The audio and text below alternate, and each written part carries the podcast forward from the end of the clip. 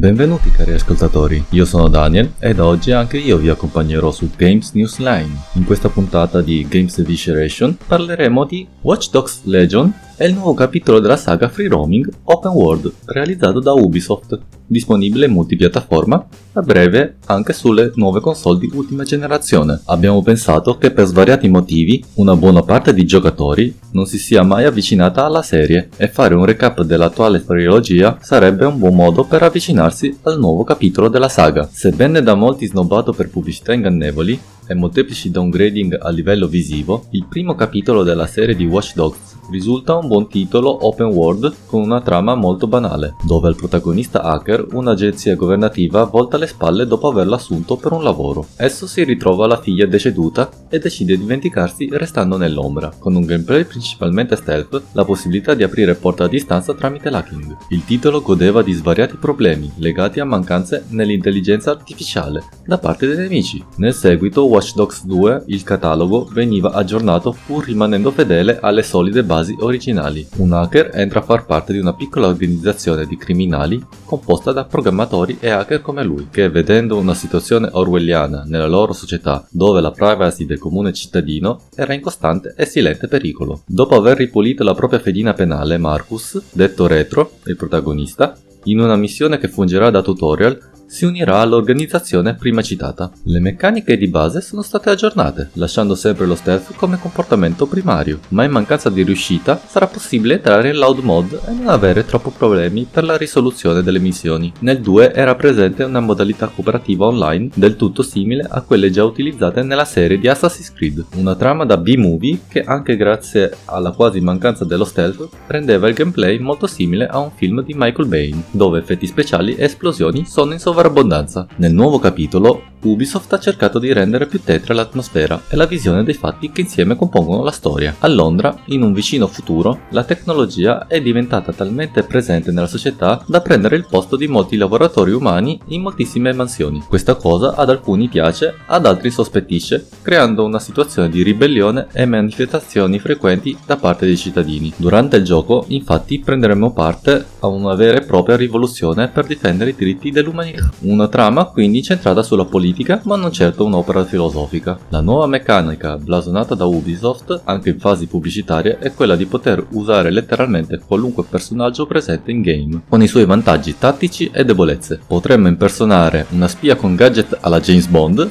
o il barbone, la vecchietta asiatica o l'operaio edile, meccanica già vista nella serie sempre di Ubisoft in Far Cry 3 migliorata in Far Cry 5 e qui ulteriormente potenziata. C'era il timore che con una moltitudine di personaggi giocabili ci sarebbe stata poca cura nel background di molti di essi. Non è così. Ubisoft ha scritto delle linee guida per ogni personaggio, che grazie a un algoritmo le miscela casualmente e quasi mai vedremo ripetizioni. Ogni personaggio risulterà quasi diverso l'uno dall'altro, per quanto riguarda motivazioni, comportamento e simili. Inoltre è disponibile la scelta di difficoltà nell'affrontare fasi di gameplay con i nuovi personaggi, con l'inserimento della Ferro Def. In caso contrario non l'attivassimo, i nostri personaggi acquisiti avranno un countdown per il loro riutilizzo, in quanto potrebbero rimanere feriti negli scontri o arrestati. Una trama dunque non più incentrata su un solo personaggio, ma assolutamente corale con ogni membro della città. Lo stealth non è più l'unica opzione ufficiale del gameplay, ma saranno disponibili sia missioni loud che stealth, oltre che missioni con l'utilizzo di droni particolari, volanti o a ragno. Saremo in grado di scansionare vari edifici e decidere il nostro approccio, meccanica anch'essa non innovativa, in quanto è stata resa disponibile nel ben più antecedente primo capitolo di Deus Ex. I droni risultano estremamente divertenti da utilizzare, soprattutto il ragno, con il, con il quale potremo atterrare nemici, raccogliere oggetti e utilizzarlo in diverse situazioni. A proposito del ragno, a breve sarà disponibile una modalità multi multigiocatore PvP dove i players dovranno incontrarsi tra di loro utilizzando solo i droni in quella che parrebbe un deathmatch tutti contro tutti.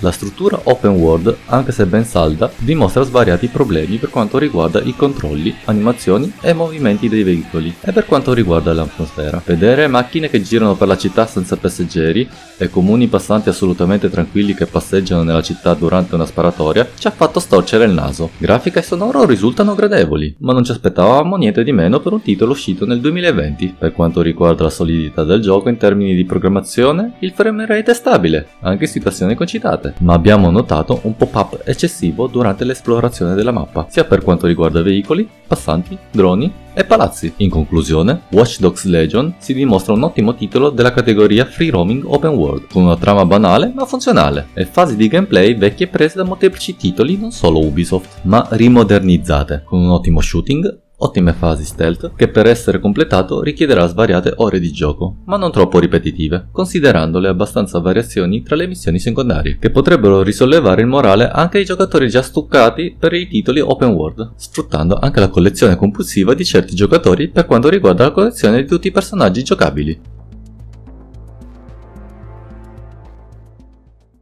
You do know Londoners have died before, hmm? The plague, the Great Fire, the Blitz. Not much fun. But destruction is always the cure.